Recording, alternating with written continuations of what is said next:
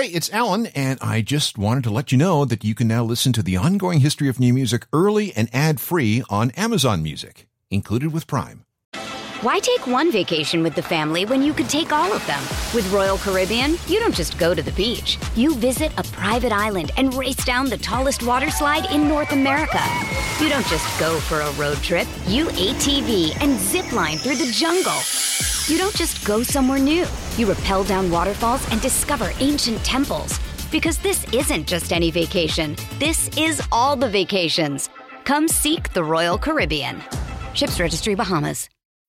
When you need mealtime inspiration, it's worth shopping Kroger, where you'll find over 30,000 mouthwatering choices that excite your inner foodie. And no matter what tasty choice you make, you'll enjoy our everyday low prices, plus extra ways to save, like digital coupons worth over $600 each week. You can also save up to $1 off per gallon at the pump with fuel points. More savings and more inspiring flavors make shopping Kroger worth it every time. Kroger, fresh for everyone. Fuel restrictions apply.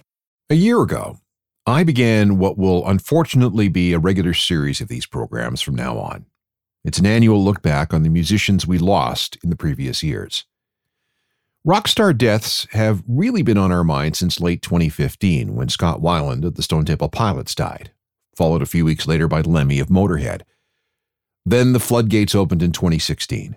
Bowie, Prince, Leonard Cohen, Glenn Frey of the Eagles, both Keith Emerson and Greg Lake from Emerson, Lake and Palmer, and George Michael.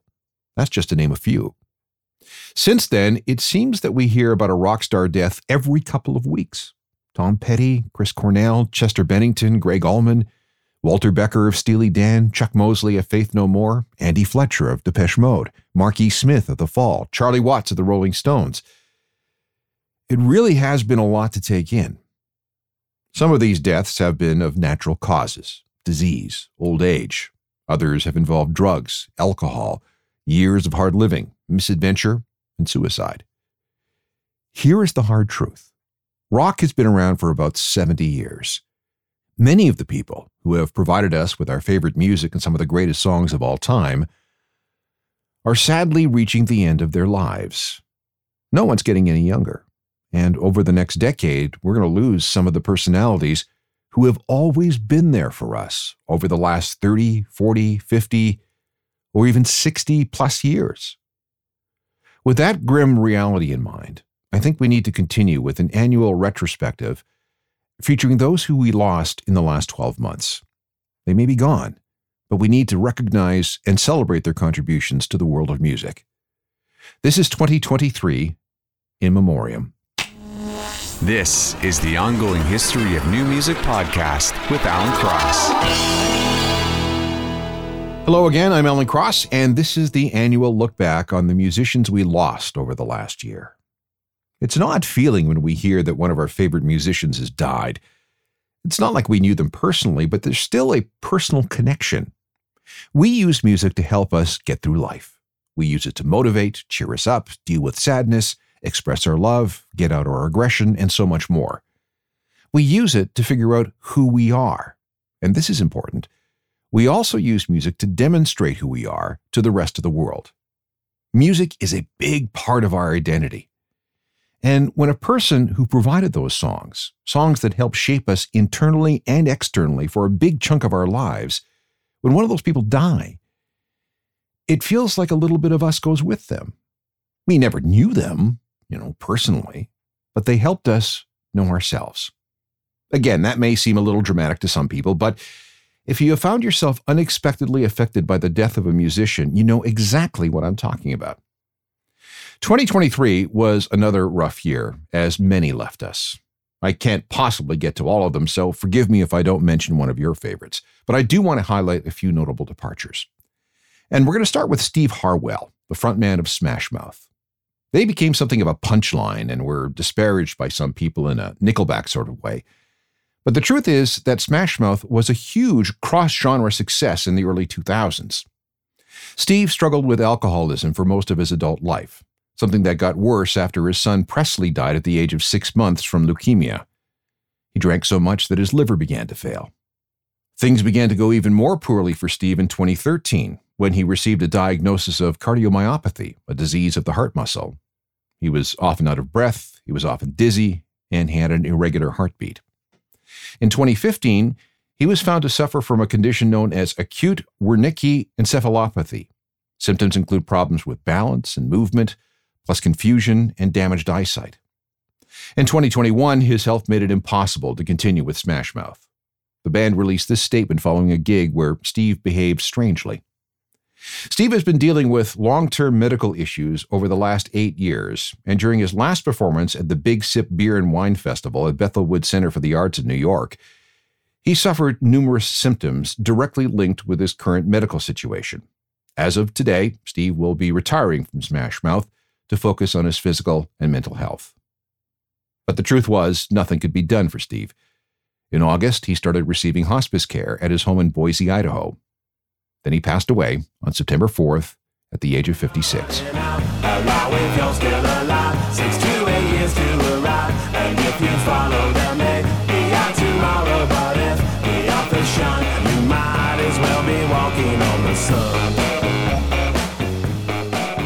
Anyone who has seen Pulp Fiction will remember the scene when John Travolta goes back to Uma Thurman's place after the dance contest.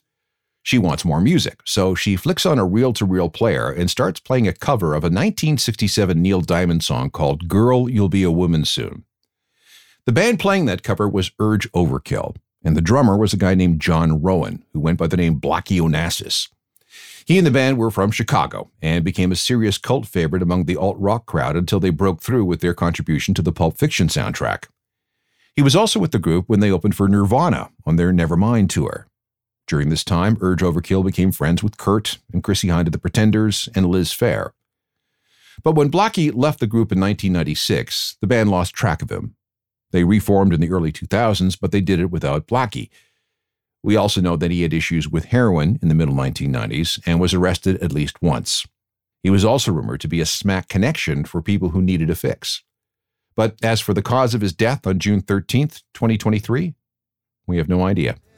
He was 57. Baby,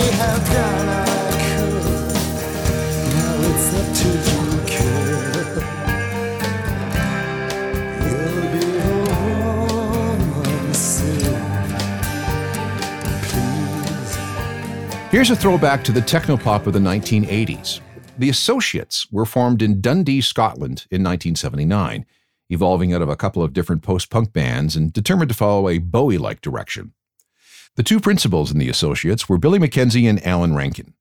Rankin initially had his eyes set on being a professional tennis player, and although he was very good and competed at a high level, at 5'8 he was just too short to play against bigger, stronger players. So, music it was. The Associates released a series of synthy albums and singles. Rankin also got into production, working with groups like the Cocteau Twins. When the Associates broke up, he became a lecturer at Stow College in Glasgow, where he helped students learn the finer points of music production. He even helped them set up a record label called Electric Honey, and that label launched the careers of bands like Snow Patrol, Belle and Sebastian, and Biffy Clyro. In the 2020s, Rankin was diagnosed with heart disease, he died at his home with his family on January 2nd, 2023. He was 64. Here's a 12 inch from my vinyl collection featuring the Associates. This is from 1985, and it's called Take Me to the Girl. She drove me far too far, and then I drove her car. The streets were long and wide. I felt I had no When the world swiveled into alternative music in the early 1990s, it seemed that each day brought a new and interesting sound from a new and interesting group. Luscious Jackson was one of those groups. Their sound was a mix of alt rock, rap, and pop. Vivian Trimble was their keyboardist, and because of another member's previous association with the Beastie Boys, drummer Kate Schellenbach was actually a member of the Beasties in the early days before producer Rick Rubin eased her out. Luscious Jackson not only toured with the Beasties, but also became the first signing to the Beasties' Grand Royal record label. Vivian left the group in 1998 because she was tired of touring and wanted to settle down with a family. She got married, had a couple of kids, moved to New Hampshire, and worked as a booker for a music venue. At some point, she was diagnosed with cancer. She managed for several years, but in early 2023, a complication developed, and she soon died on April the 4th. She was 59. The most successful Luscious Jackson album was a 1996 release entitled Fever In, Fever Out, selling somewhere beyond 500,000 copies. This song, which is called Naked Eye, was a significant alt rock radio hit back then.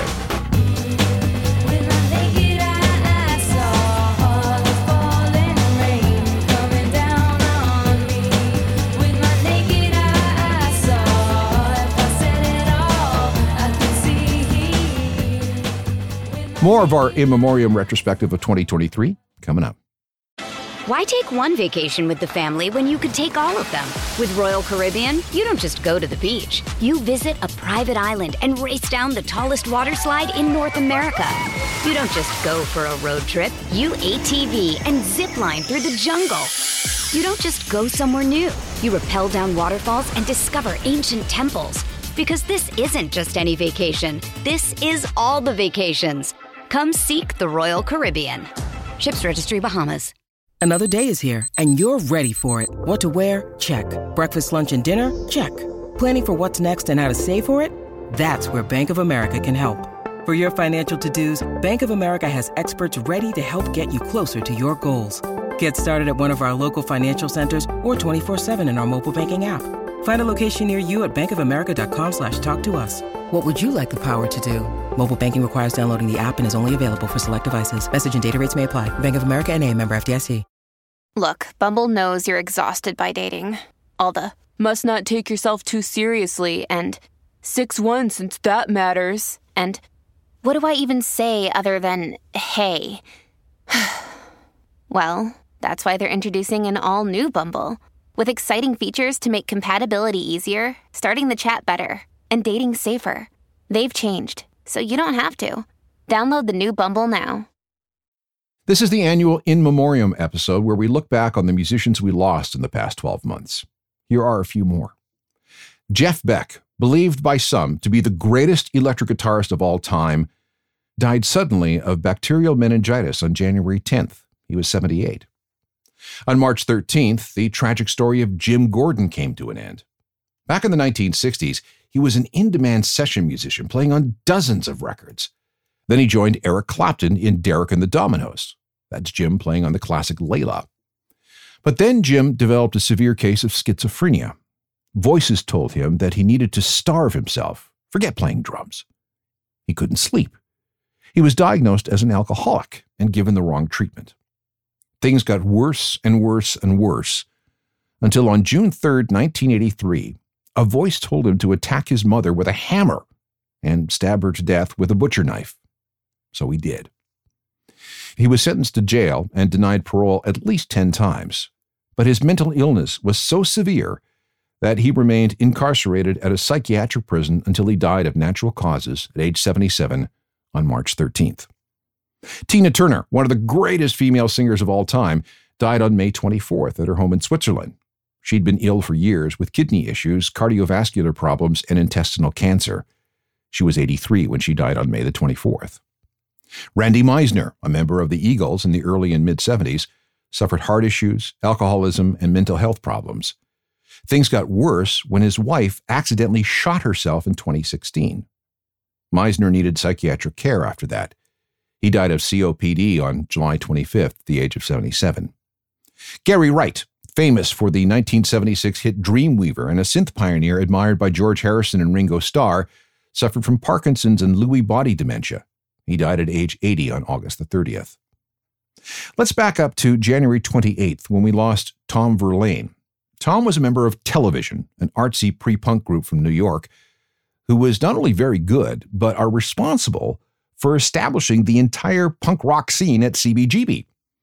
In 1973, he helped Hilly Kristal, the owner of that scuzzy bar in Bleecker Street, in a then horrible part of New York, to let television play on a Sunday night as part of a residency. That was the catalyst for making CBGB ground zero for the world of New York punk. And we all know how that turned out. Television started with two critically acclaimed albums, with Verlaine playing guitar before they broke up in 1978. Verlaine then worked solo, collaborated with contemporaries like Patti Smith, did some work with James Iha, the Smashing Pumpkins, had a song covered by David Bowie, toured occasionally with a Reform Television, and was part of a reunion album in 1992. He was also scheduled to produce Jeff Buckley's second album, but then Jeff drowned in the Mississippi River in 1997. Sometime in the 2000s, Verlaine was diagnosed with prostate cancer. Towards the end, he was supposed to tour with Billy Idol, but he was just too sick. The cancer metastasized, and he died on January 28th at the age of 73. Here's a sample of Verlaine's playing from Marquee Moon, the first television album from 1977. It's the title track.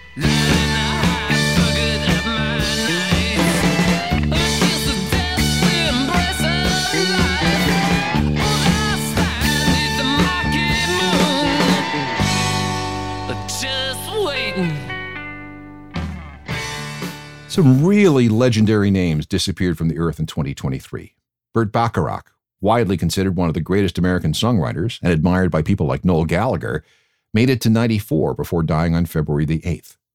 Gordon Lightfoot, the most successful singer songwriter Canada ever produced, died on May 1st. He'd had health problems for years, almost dying of an aortic aneurysm in 2002, and then he had a minor stroke in 2006. But each time he fought back and continued to tour. His body finally gave out on May the 1st. He was 84. And we have to mention Tony Bennett, a guy whose career began in 1936 and continued until 2021. He died on July 21st at the age of 96. Meanwhile, Britpop fans were shocked to learn of the death of Pulp bass player Steve Mackey. He joined the band in 1989 and was with them through the glory years of the 1990s before leaving in about 2002. That's when he started working as a producer and remix artist. His resume featured Cornershop, The Kills, The Horrors, and he was a co producer of Lungs, the debut album of Florence and the Machine. There were other jobs too. He worked as a music director and sound designer for things like museums and films. Those were jobs that took him to the Louvre in Paris, the Museum of Modern Art in New York, and the Minsheng Art Museum in Shanghai. And if you're a Harry Potter fan, you might know that Steve appeared as one of the weird sisters in Harry Potter and the Goblet of Fire. That group also featured Jarvis Cocker of Pulp, plus Jonny Greenwood and Phil Selway of Radiohead. Steve did a lot of other music related things too. But one project he didn't want to take part in was a Pulp reunion in early 2023. In retrospect, that's probably because he was ill. When his death was announced on March 2nd at the age of 56, he'd been in the hospital since the previous Christmas with an undisclosed illness. Here's Steve with Pulp from 1994.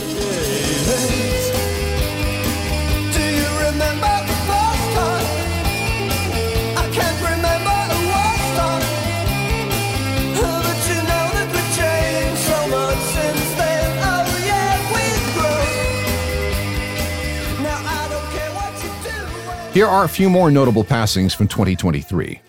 Randy Bachman, he of The Guess Who and Bachman Turner Overdrive, is just fine, but he lost two brothers. His youngest brother, Robbie, the original drummer for BTO, who died on January the 12th. And then Tim, a founding member of BTO, passed away of cancer on April the 28th. David Lindley was a well respected guitarist who was hired by everyone from Jackson Browne and Warren Zevon to Curtis Mayfield and Dolly Parton. He may have been a victim of COVID. He got it in 2020, which developed into long COVID, and that resulted in chronic kidney damage. He died on March 3rd at the age of 78. Gary Rossington was one of the guys who put together Lynyrd Skynyrd, whose history goes back to 1964. He was also one of the survivors of the 1977 plane crash that nearly wiped out the band. Rossington had heart issues, and he died on March 5th at the age of 71. And then there's Van Conner. Van was the bassist with Screaming Trees, a very good but criminally overlooked part of the Seattle scene in the early 90s. He was with them for seven albums before they broke up, and then Van went on to work as a session musician. But then in December 2021, he underwent stomach surgery. There were complications, and he became comatose. While in the hospital, he caught COVID, which made things much worse. And for the rest of his life, he had respiratory issues and a hard time getting around. The final battle came with a case of pneumonia, and he died on January the 17th. Here are the Screaming Trees from their 1992 album Sweet Oblivion. This song was an alt rock radio hit.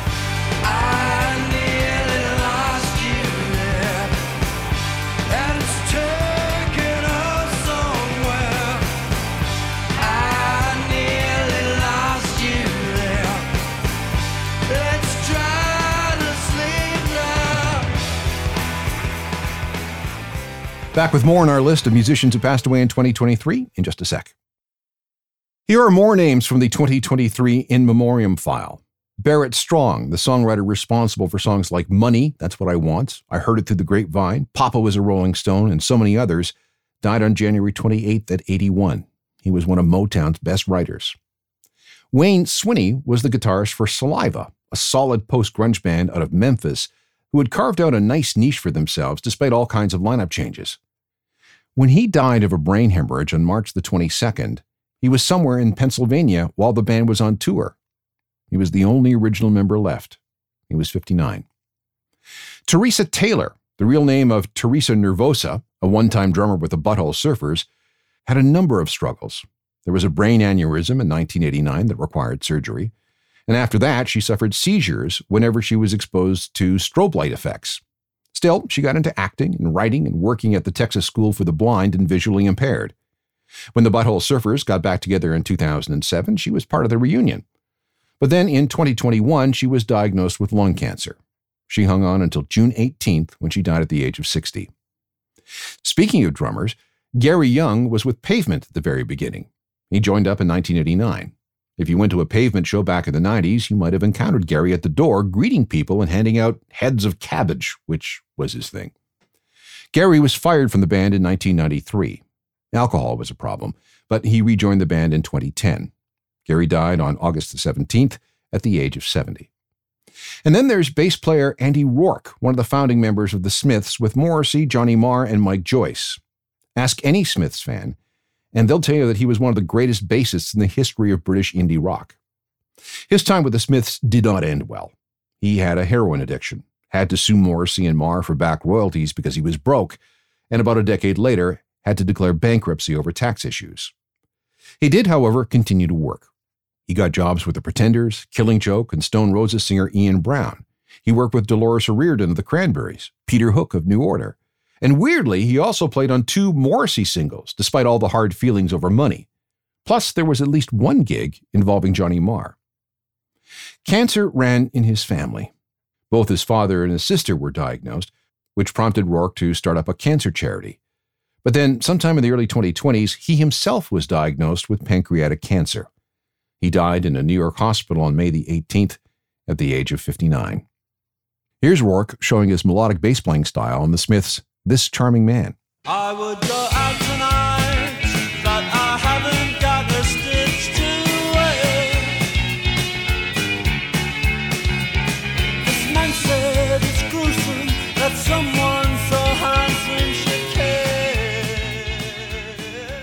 So many famous musicians passed in 2023. We're running out of time, so here, here's a list. David Crosby. He'd battled so many health issues that it became tough to keep count. Problems with alcohol, drugs, hepatitis C, other liver disease, a liver transplant, heart issues. And then on January the 23rd, he died of complications relating to COVID. He was 81. Sixto Rodriguez, the Detroit musician who was the subject of the film Searching for Sugar Man, a documentary that won an Academy Award in 2012, died. No one knew who he was in North America, at least not very many people, but in parts of Africa, his records were like gold. He died on August 8th at the age of 81. Robbie Robertson, a founding member of the legendary The Band. He was their guitarist and musical director and chief songwriter. It's interesting how a Canadian band helped create a whole new genre of music called Americana. He was also a frequent musical collaborator with Martin Scorsese in some of his best known films. He suffered from prostate cancer, and he died at the age of 80 on August the 9th. Jimmy Buffett. He died of a rare and aggressive form of skin cancer on September 1st. He was 76. Steve Riley, who played in bands like Wasp, LA Guns, and Steppenwolf, pneumonia. Mars Williams, a saxophonist who played for the Psychedelic Furs, cancer. Geordie Walker of Killing Joke. He had a stroke and died on November 26th. The great Shane MacGowan of the Pogues. He'd been ill for a very long time and finally succumbed to pneumonia and encephalitis on November the 30th. Myles Goodwyn, the leader of April Wine, suddenly left us on December 3rd. He'd been dealing with diabetes. Denny Laine, an important part of Paul McCartney and Wings, lung disease, December 5th. And finally, Sinead O'Connor. Sinead led a troubled life from the beginning, with both physical and mental health struggles. But during her career, she became an icon as someone who refused to bend and insisted on doing everything, and I mean everything, her way. And her first two albums are stone cold classics. There were several suicide attempts along the way. People were concerned for her well being and any kind of self harm she may engage in. In the end, she was found unresponsive in her London apartment on July the 26th and was declared dead on the scene. In early January 2024, the coroner's report came down. Sinead died of natural causes. Nothing suspicious. The case is now closed.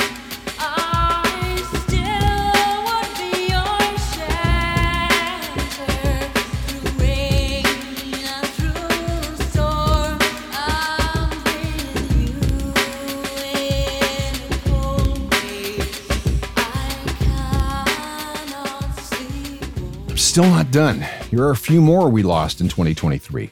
Lisa Marie Presley, daughter of Elvis. Nick Lloyd Webber, son of Andrew. Spot, the producer known for producing hardcore records for Black Flag and The Descendents. Seymour Stein, the founder of Sire Records and the guy who not only brought tons of English bands to North America, like the Pretenders and the English Beat and the Smiths and more, but also the person who discovered and signed Madonna to her first deal. Harry Belafonte, the singer and activist. John Gosling, keyboardist with the Kinks. There's got to be more. And I know I miss people, but every year this list gets longer and longer and longer. Rest in power, everyone. 2024 will inevitably bring more sad news. And I hate to be that guy, but with so many of our musical heroes in their 70s and 80s, things are going to accelerate. You know that when sites like Wikipedia and Billboard keep running lists of these things, you know that we're in for a rough time. There are plenty more shows like this available as podcasts through any podcast platform. Most of them deal with much happier things than this show. I can be found on Facebook, X, Threads, Instagram, all the social media channels. Email should go to alan at alancross.ca. And don't forget to check out my website, a journal of musical things.com. It's updated with music news and information every single day, and you should get the free newsletter, so don't miss a thing. And one more thing. There's my other podcast called Uncharted Crime and Mayhem in the Music Industry. It is a true crime and music podcast that I think you'll really, really like. Technical productions by Rob Johnston. We'll talk to you next time. I'm Alan Cross.